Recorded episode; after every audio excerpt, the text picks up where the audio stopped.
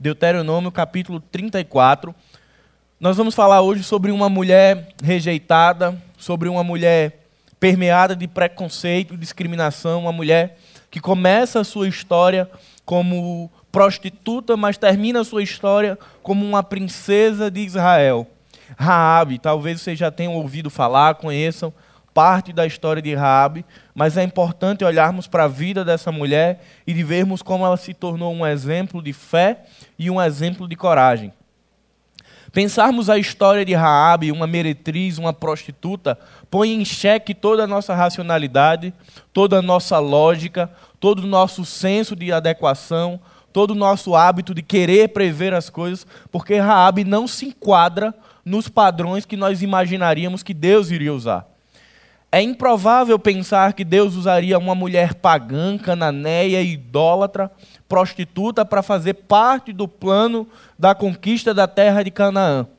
Mas eu fico feliz porque olhamos para as Escrituras e percebemos como o Deus que nós servimos é um Deus surpreendente, é um Deus que é imprevisível, é um Deus que nos coloca diante de situações que nós não imaginávamos.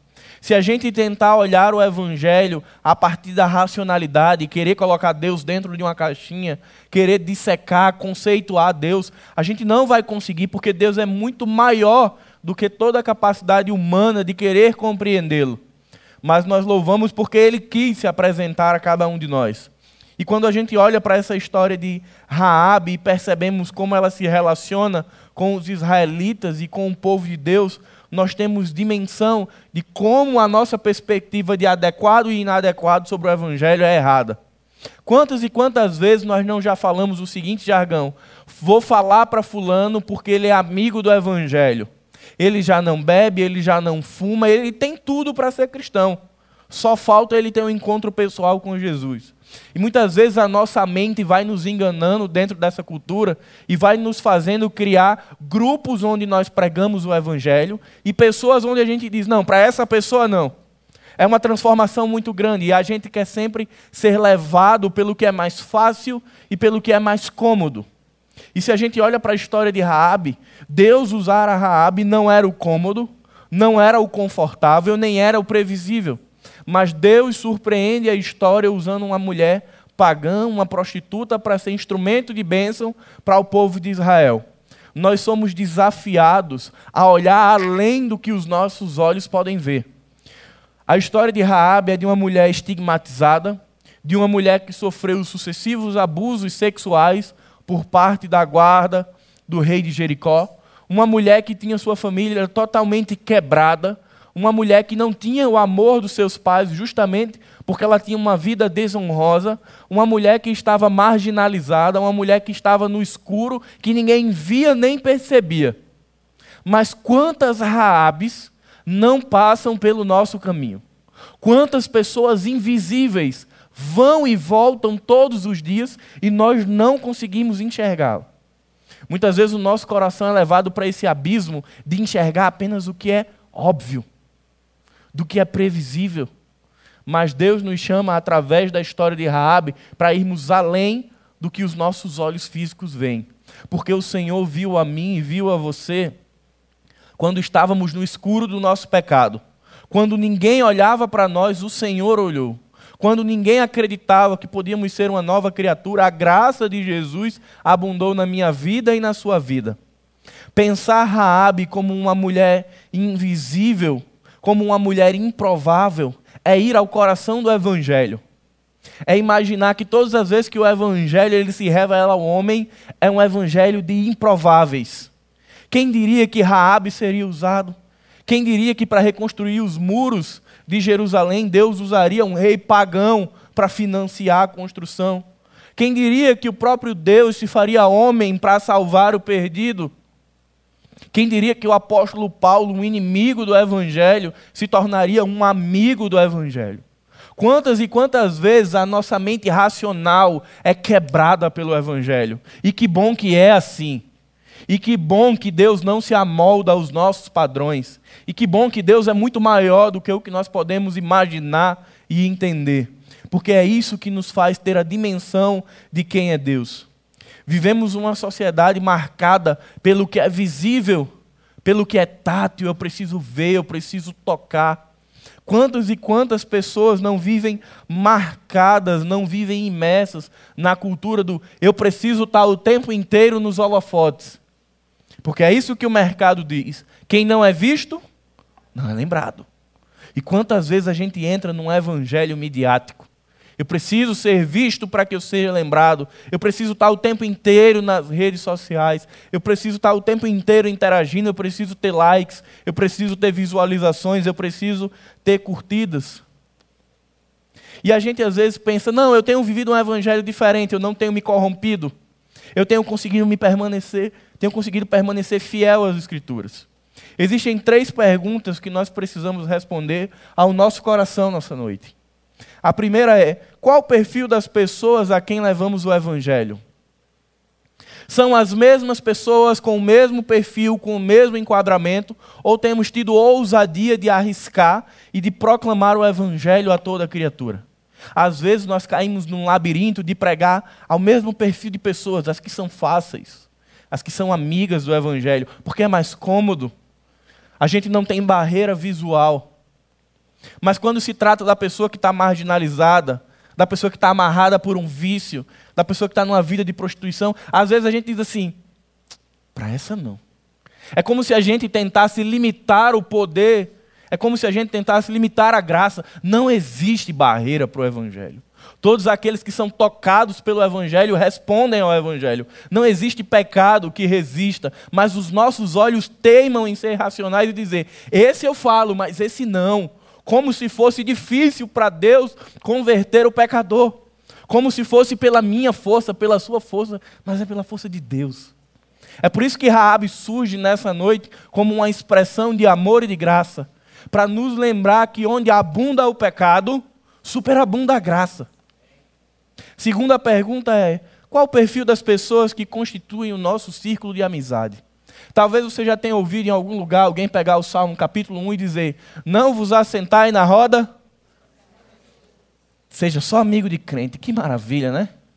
Que mentira. Como que eu vou alcançar o perdido se eu não me relaciono com ele?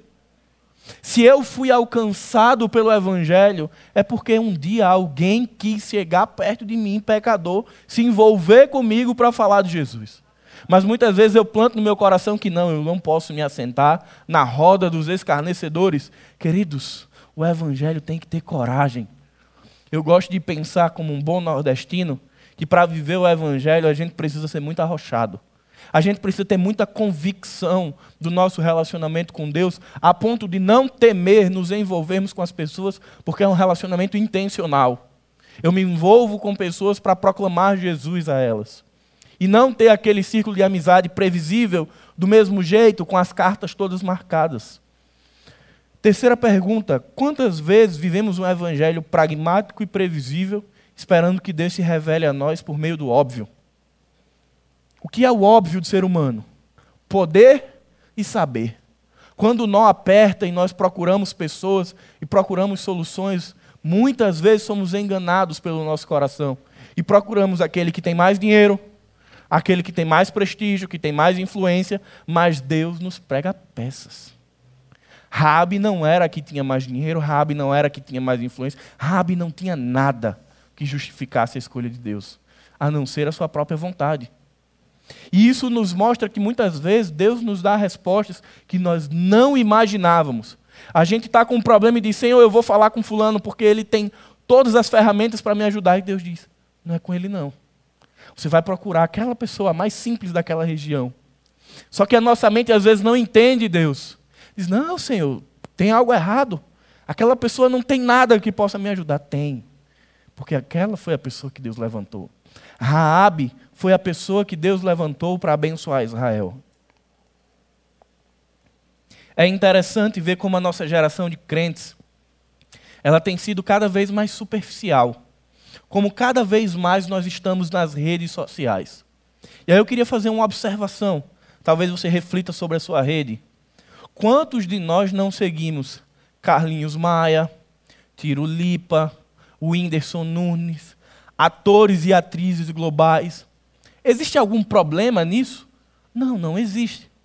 O que me assusta é o fato de que a geração de cristãos hoje conhecem todas as pessoas, mas não conhecem Abraão, não conhecem Davi, não conhecem Isaac, não conhecem Ruth, não conhecem nem Jesus às vezes. A gente segue a todo mundo, menos os heróis da fé. Se a gente perguntar qual foi a rotina de Carlinhos Maia ontem, que ele posta tudo, a gente sabe. Mas qual foi a história de Ruth? Quem foi Ruth? Davi? Jeremias? Aqueles que estão no rol da fé de Hebreus 11, quem são? Me assusta como o evangelho moderno tem colocado os heróis da fé no puro anonimato, na pura invisibilidade. E é esse tipo de coisa que a gente precisa olhar para Raabe e resgatar. O problema não é quem nós seguimos na rede social. O problema é como nós deixamos o evangelho anônimo na nossa vida. E é esse tipo de coisa que a gente precisa olhar e perceber e nos encontrarmos com o Senhor. Deuteronômio 34, a partir do verso 5. Assim Moisés, servo do Senhor, morreu ali, na terra de Moabe, segundo a palavra do Senhor. Este o sepultou num vale na terra de Moabe, diante de Bet-peor. Mas até hoje ninguém sabe o lugar da sepultura. Moisés tinha 120 anos quando morreu, mas os seus olhos não haviam se enfraquecido e ele não estava não tinha perdido vigor. Os filhos de Israel prantearam Moisés durante 30 dias nas campinas de Moabe. Então se cumpriram os dias de pranto e de luto por Moisés. Josué, filho de Num, estava cheio do espírito de sabedoria, porque Moisés havia imposto as mãos sobre ele. Assim os filhos de Israel lhe deram ouvidos e fizeram como o Senhor havia ordenado. Nunca mais se levantou em Israel um profeta como Moisés. Raabe começa a surgir no cenário a partir do momento que Moisés morre e passa o cajado para Josué. Josué recebe a missão de ser o novo líder militar e o novo líder espiritual de Israel e com um desafio gigantesco, o desafio de conquistar a terra prometida. E isso começava pela conquista das regiões em torno de Jericó e da própria Jericó.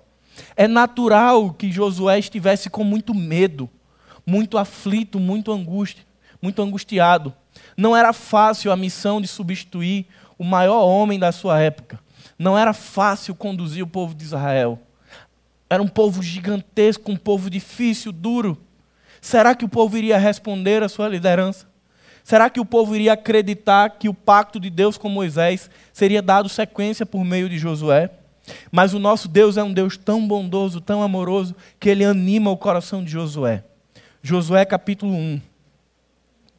Depois que Moisés, servo do Senhor, morreu, o Senhor falou a Josué, filho de Num, auxiliar de Moisés, dizendo: Moisés, meu servo, está morto. Prepare-se agora e passe este Jordão, você e todo o povo, e entre na terra que eu vou dar aos filhos de Israel. Todo lugar em que puserem a planta do pé, eu darei a vocês, como prometi a Moisés. O território de vocês irá desde o deserto até o Líbano, até o grande rio Eufrates, descendo através de toda a terra dos heteus até o grande mar na direção do poente do sol. Ninguém poderá resistir a você todos os dias da sua vida. Assim como estive com Moisés, estarei com você. Não o deixarei nem o abandonarei. Seja forte e corajoso. Deus repete isso a Josué três vezes. Josué, seja forte e corajoso. A missão não é fácil, mas seja forte e corajoso. Não se desvie, se apegue à lei que recebeu de Moisés. Deus anima o coração de Josué. Logo em seguida, ele tem um encontro com o seu exército, e novamente o exército diz: Estamos contigo, seja forte e corajoso. Josué, agora apropriado das bênçãos de Deus, confiante na presença de Deus, no capítulo 2 de Josué, ele resolve enviar dois espias à terra de Jericó. Da localidade de Sitim, Josué, filho de Num, enviou secretamente dois espias, dizendo: Vão e observem a terra e a cidade de Jericó. Eles foram e entraram na casa de uma mulher prostituta, cujo nome era Raabe, e pousaram ali. Então a seguinte notícia chegou aos ouvidos do rei de Jericó: Eis que esta noite vieram aqui uns homens dos filhos de Israel para espiar a terra. Chegamos no momento onde Ra onde Raabe aparece, onde Raabe se torna visível. Com tantas pessoas, com tantas casas que esses homens poderiam entrar, eles entram exatamente na casa de uma mulher pagã, idólatra e prostituta. Seria mais óbvio ou mais previsível irem na casa de um general ou de alguém muito importante, mas é interessante como o Senhor prega peças. Ele vai estrategicamente na casa de Raabe. E Raabe tem quatro lições muito importantes para nós nessa noite. Se queremos sobreviver, a esse tempo caótico, se queremos sobreviver a essa, a essa geração que tenta nos engolir, que tenta viver um evangelho pragmático, ortodoxo, muitas vezes fechado numa caixinha, se a gente quer resistir a esse tempo de consumismo, de superficialidade, existem quatro lições que Raabe traz ao nosso coração. A primeira delas é que é preciso coragem para sobreviver. Verso 3. Por isso o rei de Jericó mandou dizer a Raabe: Traga para fora esses homens que vieram a você e que estão aí em sua casa, porque vieram espiar a terra. Mas a mulher que havia escondido os dois homens respondeu: É verdade que os homens vieram a mim, mas eu não sabia de onde eram. Quando o portão da cidade ia ser fechado, sendo já escuro, eles saíram.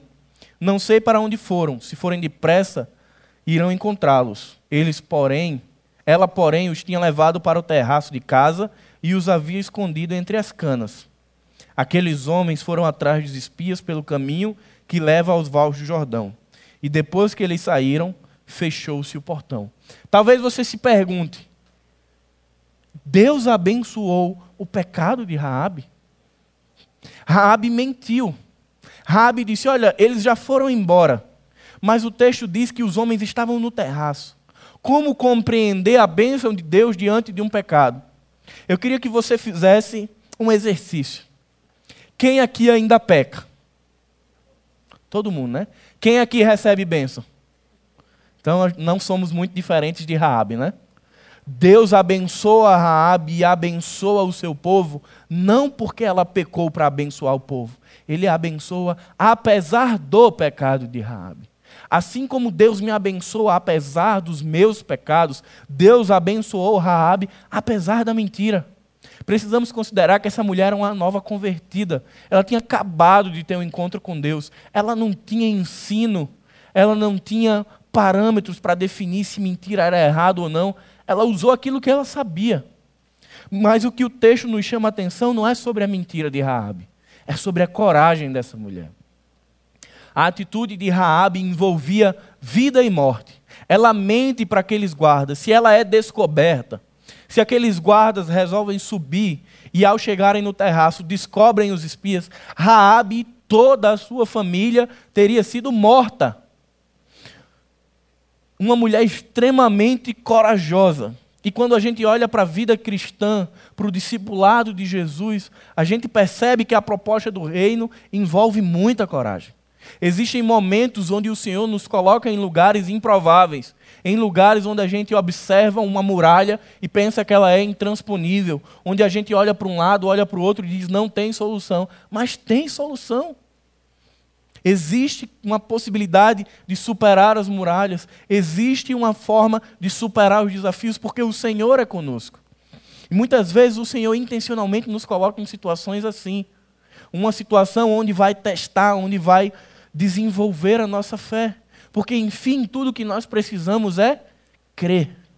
Nós hoje somos salvos em Jesus Cristo porque um dia nós cremos tão somente e unicamente cremos.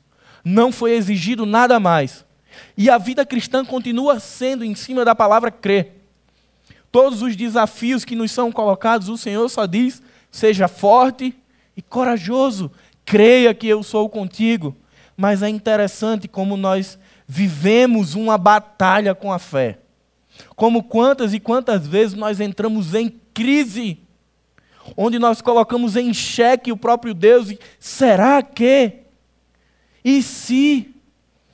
Mas eu estou me sentindo tão sozinho, tão solitário, desamparado, parece que eu tenho caminhado só. Queridos, o Senhor tem nos convidado a crer. Raabe creu. O texto vai continuar falando e vai dizer que Raabe creu só em ouvir. O nosso desafio nessa geração é crer e termos a convicção de que não somos abandonados, que independente de qualquer desafio, de qualquer circunstância, o Senhor não nos abandona.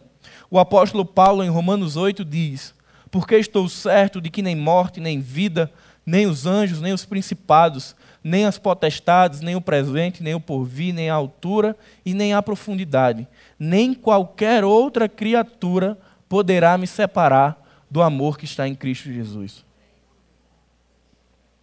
Queridos, por mais que o tempo seja difícil, absolutamente nada nos tira das mãos do Senhor. O próprio Jesus, ele diz que aquele aos quais o Pai me enviar, de maneira alguma os lançarei fora. Nós precisamos compreender que somos propriedade exclusiva de Deus que estamos, estamos guardados na potente e poderosa mão de Deus e que não há nada e não há ninguém, nem coisa alguma que nos separe da eternidade com Cristo. O cenário pode ser adverso, as dificuldades podem ser enormes, mas ainda assim o Senhor é comigo. Ainda assim ele continua dizendo: avance. Quando o povo chega na frente do Mar Vermelho, você imagine o desespero daquele povo, o exército de Faraó chegando, mas o Senhor abre o mar. E quantas e quantas vezes o Senhor não tem aberto o nosso mar? E quantas e quantas vezes nós não temos passado a pé enxuto no meio de um cenário que não tinha resposta? A segunda lição é que precisamos reconhecer a soberania de Deus. Verso 8. Antes que os espias se deitassem, Raabe foi onde eles estavam no terraço e lhes disse: Bem sei que o Senhor deu esta terra a vocês e que o pavor que vocês estão causando caiu sobre nós, e que todos os moradores da terra estão se derretendo de medo, porque ouvimos que o Senhor secou as águas do Mar Vermelho diante de vocês. Também ouvimos o que vocês fizeram com os dois reis dos amorreus, Seom e Og, que estavam do outro lado do Jordão, os quais vocês destruíram. Quando ouvimos isso, o nosso coração se derreteu todos ficamos desanimados por causa da presença de vocês. Observe a afirmação de Raabe. Porque o Senhor, o Deus de vocês, é Deus em cima nos céus e embaixo na terra. Quem está fazendo essa afirmação não é um cristão de longa data. Não é alguém que tem experiência e que reconhece na sua trajetória. Quem está fazendo essa informação é uma mulher idólatra, uma mulher que não conhecia Deus, que não tinha história com Deus, que não tinha experiência nem memória. Quem está fazendo isso é uma mulher que só tinha ouvido. Todo o conhecimento que Raabe tinha de Deus se resumia ao que ela escutou. Os rumores na cidade. Está vindo aí um povo que serve um Deus, o Deus vivo, e eles têm destruído nações. Era só o que Raabe tinha, mas Raabe reconheceu a soberania de Deus.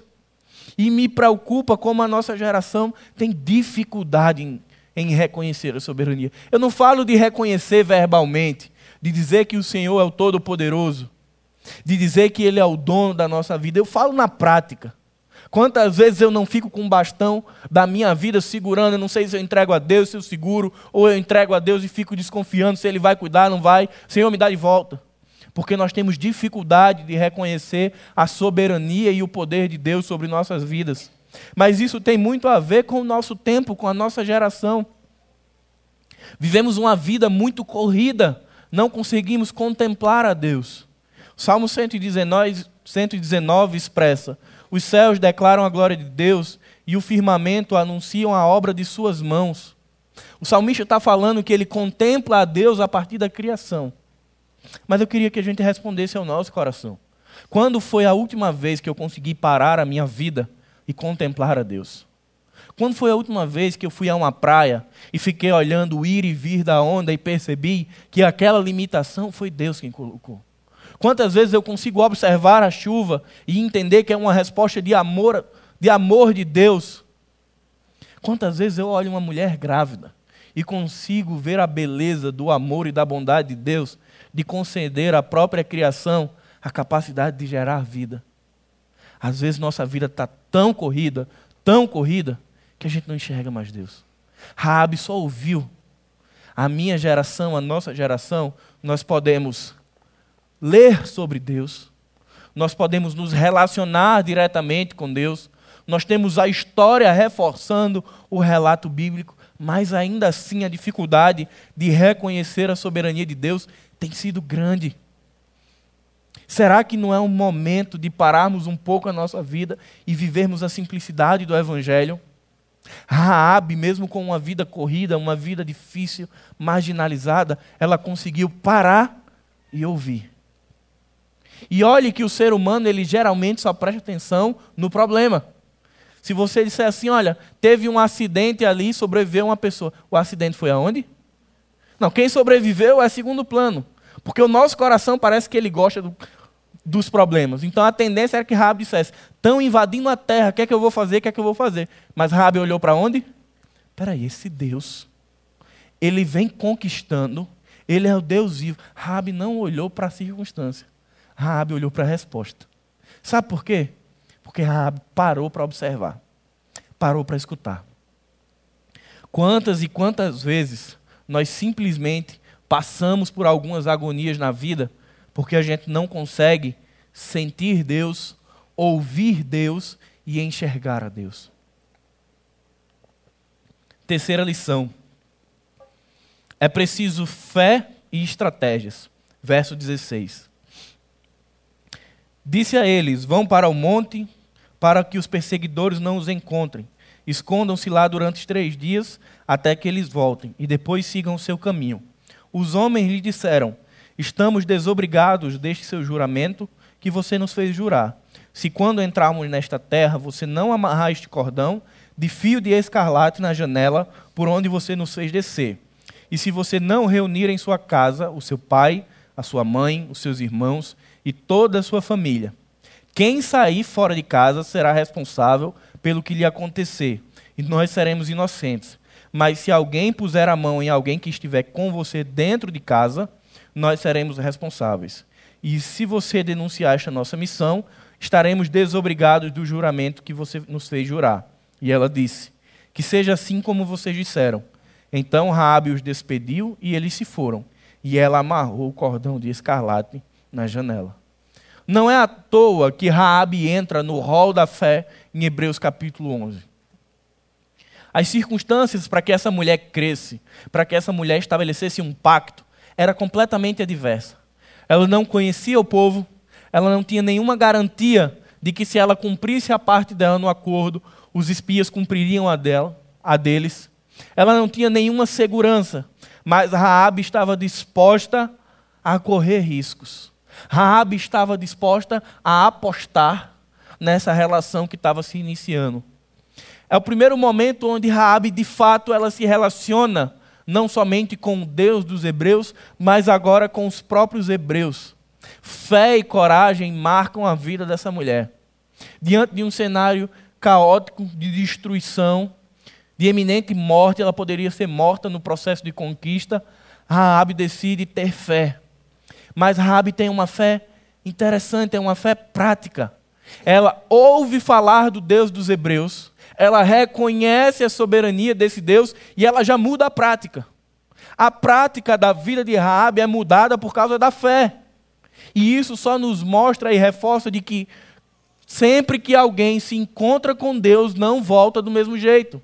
A nossa vida é mudada cada dia, cada minuto que eu me encontro com Deus. Às vezes a gente pensa que transformação é só no primeiro momento, onde eu sou convertido. Cada vez que eu me achego ao Pai, que eu me encontro com Deus, eu sou transformado por Ele. Então, se minha vida tem sido óbvia e previsível, não tem tido transformação, é porque provavelmente eu não tenho me achegado perto do Pai.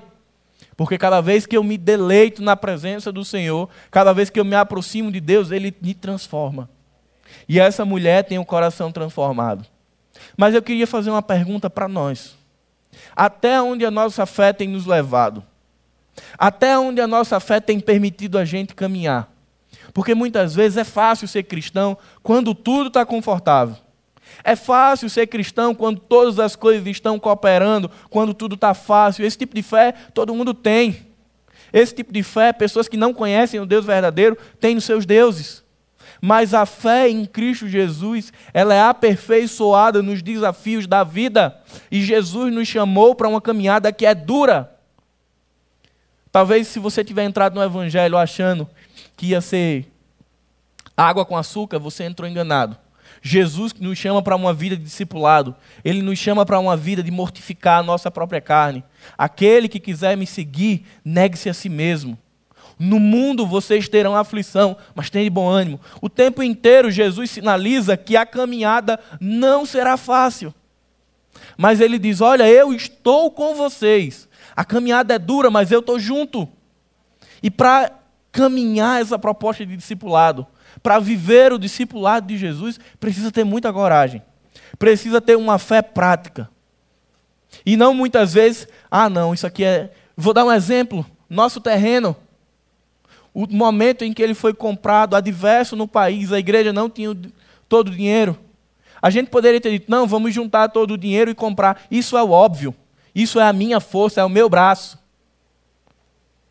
Viver pela fé muitas vezes dá um passo aonde nós não sabemos ainda, mas crendo que Deus está lá.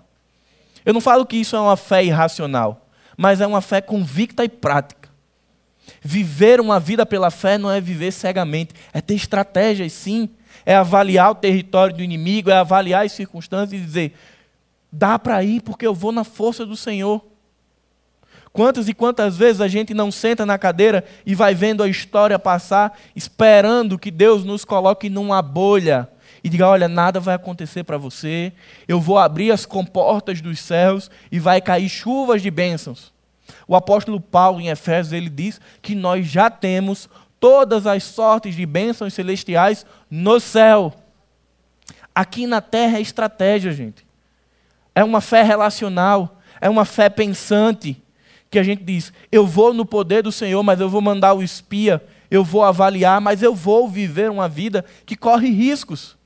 Viver o evangelho de Jesus é correr risco, muitas vezes de ser invisível, de ser abandonado por pessoas, de ser rotulado. Por isso que é preciso ter muita coragem para viver o Evangelho. Porque muitas vezes nós vamos ter que dizer não. Dizer não para algumas coisas para dizer sim para o Evangelho. E é preciso ter relacionamento íntimo com Deus para entender e ter essa coragem. Martin Lloyd Jones ele afirma que a fé manifesta-se em toda a personalidade. Não existe só uma fé da mente, não existe só uma fé no coração e não existe só uma fé vivida. Existe uma fé completa. Se a gente olha para a história de Raabe, nós vemos que Raabe sabia que o Deus de Israel era o Deus verdadeiro. Isso estava na mente de Raabe. Raabe, ela temeu por si mesma e por sua família. Isso estava no coração de Raabe. E Raabe, ela propõe um pacto aos espias. Isso estava na vontade, estava na vida prática. Jesus ele precisa estar na nossa mente, precisa estar no nosso coração, mas precisa estar na vida prática. Sabe qual é o maior erro do cristão? Sabe qual é o meu maior erro? Às vezes ele está aqui, está aqui, mas quando eu vou resolver minha vida, ele não está no fazer. Jesus está na mente, está no coração, mas não está no fazer. Raabe estava com Deus na mente, no coração e no fazer. Muitas vezes nós colocamos Deus no fazer, mas não está na mente, no coração. Nós somos desafiados a viver um evangelho, uma fé integral, onde Jesus Cristo preenche a nossa mente, preenche as nossas emoções e preenche o nosso fazer, porque nós fazemos na dependência dele. Quarta lição: é preciso permanecer na missão de Deus. Capítulo 6, versos 22 e 23. O texto diz: Então Josué disse aos dois homens que espiaram a terra: Entrem na casa da prostituta e tirem-na de lá com tudo o que ela tiver, como vocês juraram a ela. Então os jovens, os espias, entraram e tiraram Raabe, o seu pai, a sua mãe, os seus irmãos e tudo o que ela possuía. Tiraram também toda a sua parentela e os acamparam fora do arraial de Israel. O capítulo 6 registra agora a conquista de Canaã, o momento em que o exército de Israel marcha ao entorno das muralhas e quando eles sopram a trombeta, os muros caem. A partir daquele momento, o exército de Israel começa a invadir a cidade de Jericó. E eu queria que você imaginasse, se colocasse na situação de Raabe. Existia um acordo. Ela disse: Eu exerci misericórdia sobre vocês, exerçam sobre mim. Os espias dizem: Ok, fechamos o acordo, só que vocês têm que ficar em casa. Ninguém pode sair. Nós vamos conquistar e vamos preservar vocês, porque vai ter um fio de escarlate, um fio vermelho identificando que essa casa não pode ser destruída. Mas imagine, você põe a cabeça do lado de fora, você olha pela janela, aí você vê os muros da sua cidade caíram. Todo o seu senso de proteção acabou. Você vê agora pessoas correndo e pessoas gritando na rua, desespero. Você começa a olhar e começa a ver gente morrendo. Como estava o coração dessa mulher? Será que foi fácil para Raabe permanecer onde ela deveria estar? O Evangelho de João relata a parábola do agricultor, onde ele fala 17 vezes: permaneçam na videira, permaneçam no agricultor, permaneçam em Jesus. Um desafio para a nossa época é permanecer em Jesus. Permanecer na missão que ele nos chamou. Nós temos uma série de sinais, uma série de ferramentas que apontam o tempo inteiro que o Senhor é conosco. Nós temos o Espírito Santo sinalizando dentro de nós: Filho, eu sou contigo. Mas muitas vezes a gente faz como Pedro. Pedro, vem aqui me encontrar. Jesus está sobre as águas. Pedro desce corajoso. Ele dá os primeiros passos e não afunda. Mas a Bíblia diz que Pedro começa a olhar o seu entorno. E as ondas, o mar estava revolto. Pedro perde o olhar em Jesus e olha a circunstância. A Bíblia diz que ele afunda. Ele não permanece em Jesus. Quantas e quantas vezes, querido, nós deixamos de desfrutar das bênçãos de Deus, dos planos de Deus, porque o Senhor disse: fica aqui. Mas a gente não fica. Sabe aquela criança quando está se desenvolvendo, que a gente diz, não saia daí, mas é mesmo que dizer, saia. Às vezes a gente é assim com Deus. Deus disse, não sai daí. Mas tudo que a gente faz é sair de onde Deus disse, permanece. E muitas vezes nós não entendemos o que eu tenho pedido a Deus, aquilo que eu tenho pedido ao Senhor para a minha vida não chega. Muitas vezes não chega porque nós não permanecemos, porque nós não perseveramos naquilo que o Senhor tem proposto para a nossa vida. As recompensas de permanecer em Deus, de permanecer em Cristo, são muito maiores do que o que nós podemos imaginar. Lembre-se, Raabe começa como sendo uma mulher pagã, idólatra e prostituta. Capítulo 6 e 7. Raabe termina como princesa. Raabe casa com um príncipe de Israel chamado Talmon. Raabe torna-se uma hebreia. Rabi torna-se uma israelita. Mas não é fácil. Logo no início, ela fica fora do arraial, porque ela era considerada impura. Ela tem a família preservada, toda a sua parentela preservada, mas a continuação não é fácil. Ela começa vivendo fora da tenda. Mas ela casa com um homem de Deus chamado Talmon e ela passa a fazer parte do povo. Queridos, como a história de Raab se parece com a minha e a sua. A gente começa como alguém que está longe, como alguém que está no escuro, alguém que está distante de Deus. E a nossa história hoje é de que nós somos príncipes e princesas do Senhor. Rabi começa como rejeitada e termina como princesa. Esse é o evangelho da graça. Mas Rabi tem coragem de viver uma fé verdadeira. Rabi reconhece a soberania do seu Deus e Rabi permanece na missão. Nós somos desafiados nessa geração inquieta, imperativa, a geração miojo, eu sempre gosto de pensar. O ser humano adora o miojinho, né? Três minutinhos, é prático, parece gostoso, bota um molho, fechou uma refeição. Vive de miojo? Não nutre. E sabe o que a gente faz com Deus às vezes? Miojo. Três minutinhos com Deus. Dois dedinhos com Deus. Sabe o que acontece? Parece legal. Parece prático mas não nutre. Você vai ficar fraco. Quantas vezes nós temos apenas alguns relapsos? Quantas pessoas não vivem de doses homeopáticas dominicais? De segunda a sábado, sei nem quem é Deus, sei nem por onde eu me relaciono, mas o domingo é o meu tempo de descanso, eu vou cultuar Deus. gente, fica fraco. Não permanece. Diante de um mundo tão caótico, de um mundo que nos convida a nos corrompermos, que nos convida a nos distanciarmos de Deus, nós precisamos deixar de tanta pressa e vivermos uma vida serena e calma aos pés da cruz, investindo diariamente tempo, tempo com Deus, tempo com pessoas. Eu não estou falando que você agora tem que eliminar algo e dizer eu vou separar cinco horas, mas seja intencional. Separe tempo para se relacionar com Deus. Não faça de Jesus um antibiótico que a gente tem na prateleira, mas quando está tudo bem, ninguém usa. Mas quando vem a doença, quando vem o tempo ruim, a gente sabe onde ele está, pega, toma algumas doses, fica bom, guarda de volta. Infelizmente, a gente vive uma geração que trata Jesus como remédio. Quando está tudo muito bem, eu nem lembro onde está guardado.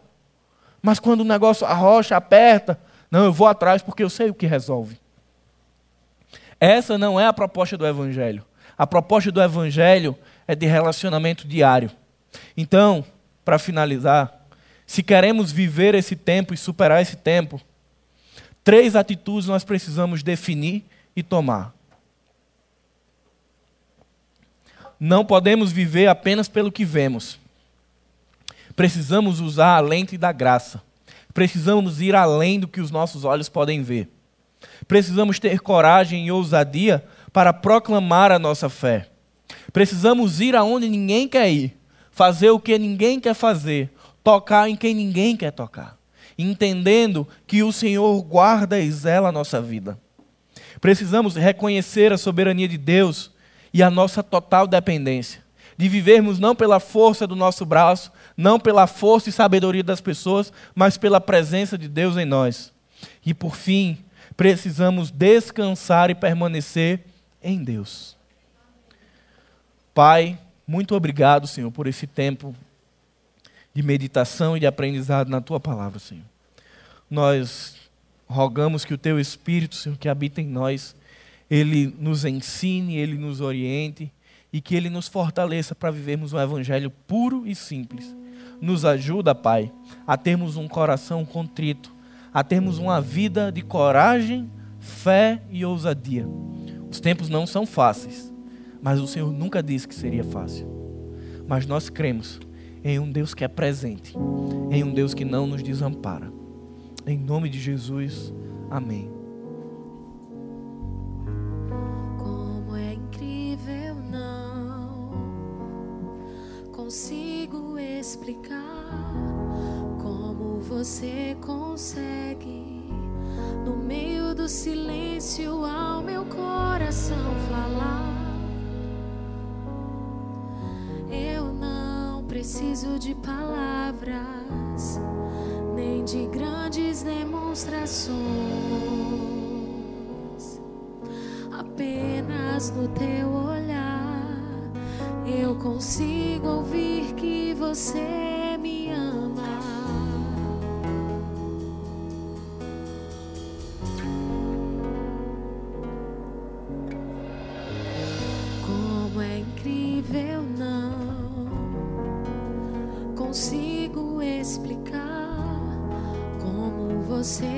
consegue, no meio do silêncio, ao meu coração falar.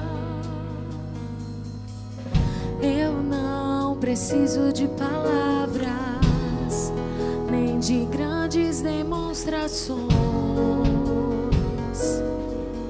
apenas no teu olhar eu consigo ouvir que você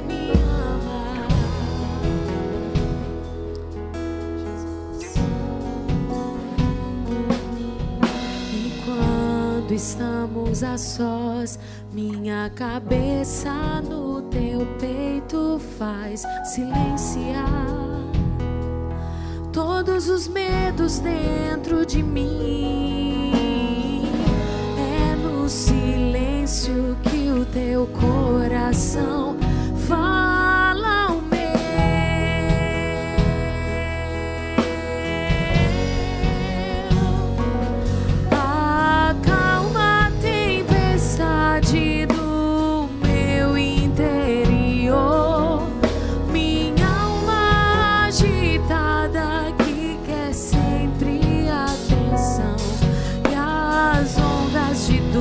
Dúvidas que vem como um turbilhão. Na quebra das ondas de encontro aos rochedos do meu coração. Na arrebentação querem me assustar. No silêncio venha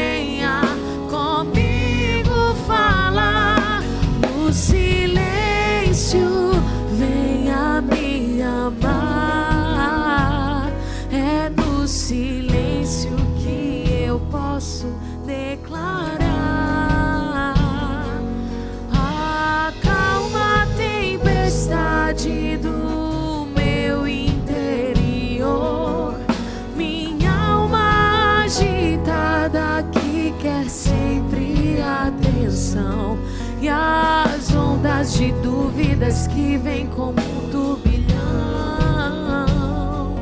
Na quebra das ondas de encontro aos rochedos do meu coração.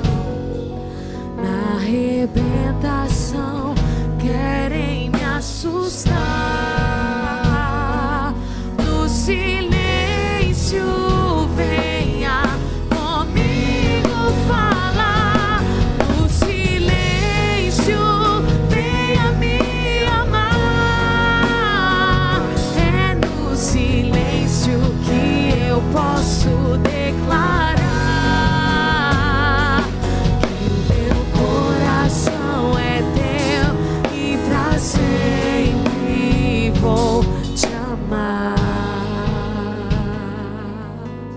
Você tenha chegado hoje à noite com o coração machucado.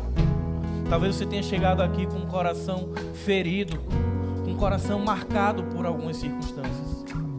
Quantas vezes saímos de casa com um sorriso no rosto, mas com o coração doendo, com o coração sangrando, com mágoa, com dor, com tristeza. Vivemos um tempo onde cada vez menos nós nos rendemos a Deus. Temos vergonha de chorar na presença de Deus. Temos medo de simplesmente rasgar o nosso coração, rasgar a nossa alma e dizer: Senhor, me socorre. Quantas vezes sofremos sozinhos, agonizamos em meio à dor, em meio à tristeza, em meio à solidão. Mas nessa noite o Senhor tem nos chamado a abrir o coração, a sair do escuro e da invisibilidade e dizer: Senhor, eu te quero. Senhor, me socorre, seja socorro bem presente, Pai. Eu preciso de ajuda, eu preciso de você. Deus nos deu uma comunidade para chamar de nossa. Nos deu o amor, nos deu o seu sacrifício, nos deu pessoas para que nós recorrêssemos a ela, para que entendêssemos que a caminhada do Evangelho não é de solidão, não é de individualismo, mas é junto.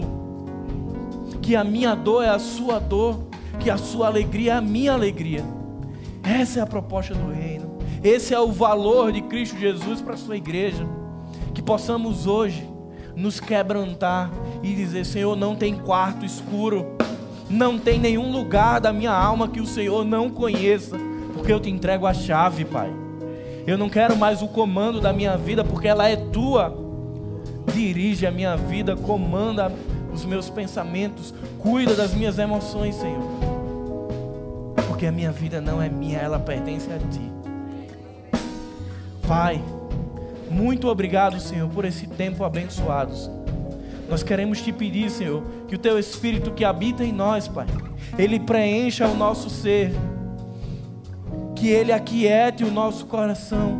Muitas vezes, Pai, vivemos tempestades, vivemos maremotos, terremotos em nossa vida e estamos com o coração inquieto, não conseguimos dormir, estamos aflitos, ansiosos e angustiados, mas nos ajuda, Pai, a abrir o nosso coração e lançar sobre a cruz, em colocar aos pés da cruz tudo aquilo que tem nos tirado da missão, tudo aquilo que tem desviado o nosso foco, Senhor. Nos permite trocar o nosso fardo e trocar pelo teu, Pai, porque o teu jugo é manso e suave. Nos ajuda, Pai, a sermos uma igreja gloriosa. Que o Teu Espírito, Pai, Ele aqueça o nosso coração. Ele incendeie a Tua igreja e nos leve a lugares onde ninguém quer ir, Pai. Que nos faça amar pessoas que ninguém quer amar, Pai. que nos faça sentir o teu amor e a tua presença, o teu cuidado, o teu zelo, cada dia por nossas vidas, Pai. Que nós sintamos no outro a tua presença, que nós tenhamos prazer em te servir e tenhamos dentro de nós a convicção precisamos ser fortes e corajosos. Nos ajuda, Pai, a descansar num mundo tão louco, tão caótico, onde ninguém para, Pai. Repousa o nosso espírito, diz: aquieta-se. Vai para o silêncio do teu quarto, rasga o véu da tua alma e diz: Senhor, eu preciso de ti, eu não sou nada sem ti, eu preciso da tua presença diária, Pai. Nos permite estabelecer uma relação íntima, não uma relação distante, mas servimos a um Deus de perto para que a nossa vida seja incendiada e aqueça corações que estão congelados. Que a tua igreja ela marche por esse mundo, levantando a bandeira do Evangelho, Pai. E sim, muitas vezes temos medo, temos angústia, insegurança, mas, Pai, lembra-nos que em breve te veremos, Pai. Chegará o um momento em que não veremos mais por espelho, mas veremos face a face.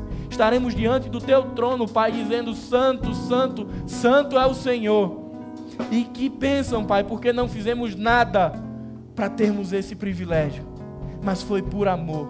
Foi porque o Senhor um dia colocou o holofote da graça sobre nós e disse: Filho, vem. Querido, volta para os braços do Pai. Permite que a nossa alma repouse, se tranquilize e se aquiete nos braços do nosso Pai. Que o amor de Deus, o Pai, que a graça do Senhor Jesus Cristo e que as consolações do Espírito Santo sejam com cada um de nós, hoje e para sempre. Amém. Amém. Vamos ficar de pé e vamos encerrar cantando essa oração ao nosso Deus.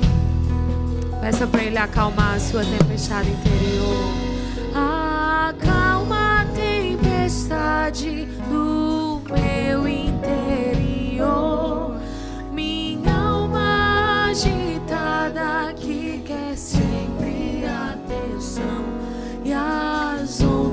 dúvidas que vêm como um turbilhão. Na quebra das ondas de encontro aos rochedos do meu coração. Na arrebentação querem me assustar. No silêncio venha